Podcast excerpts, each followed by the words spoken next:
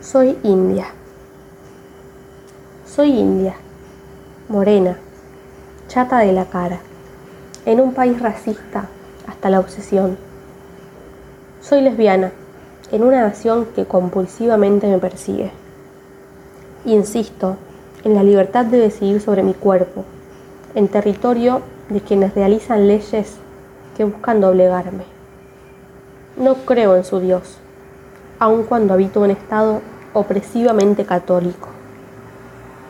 Invoco a las diosas entre los engranes de un patriarcado que hace miles de años intenta ocultarlas. Participo en la lucha laboral de un pueblo ya comerciado y en las manos del patrón. Conozco la importancia de la labor contestataria cuando en esta patria se encarcela a quien disiente. Soy antiimperialista viviendo al lado de Bush. Soy gorda en la cuna de la tortura estética, de la anorexia y de la bulimia. He dado a luz en una era que acabó con la esperanza, ya hace tiempo. Le apuesto a la lucha libertaria en el reino del televisor.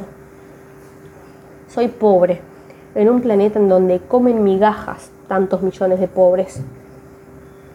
Soy feminista en una tierra hostil a la palabra mujer.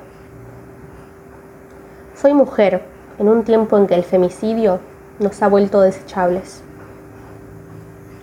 Por supuesto, dicen que estoy loca, extremadamente loca que soy rara, que me he vuelto extraña, que no tengo lugar en el mundo. Entonces, no me queda de otra.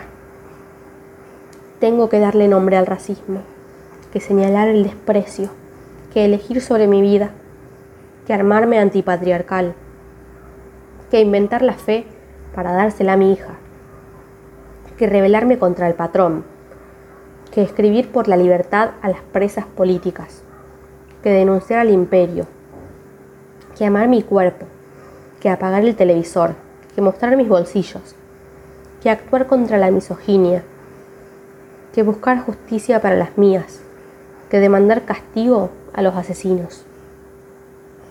Es por todo ello que no tengo más remedio que darles la mala noticia a las buenas y tranquilas conciencias.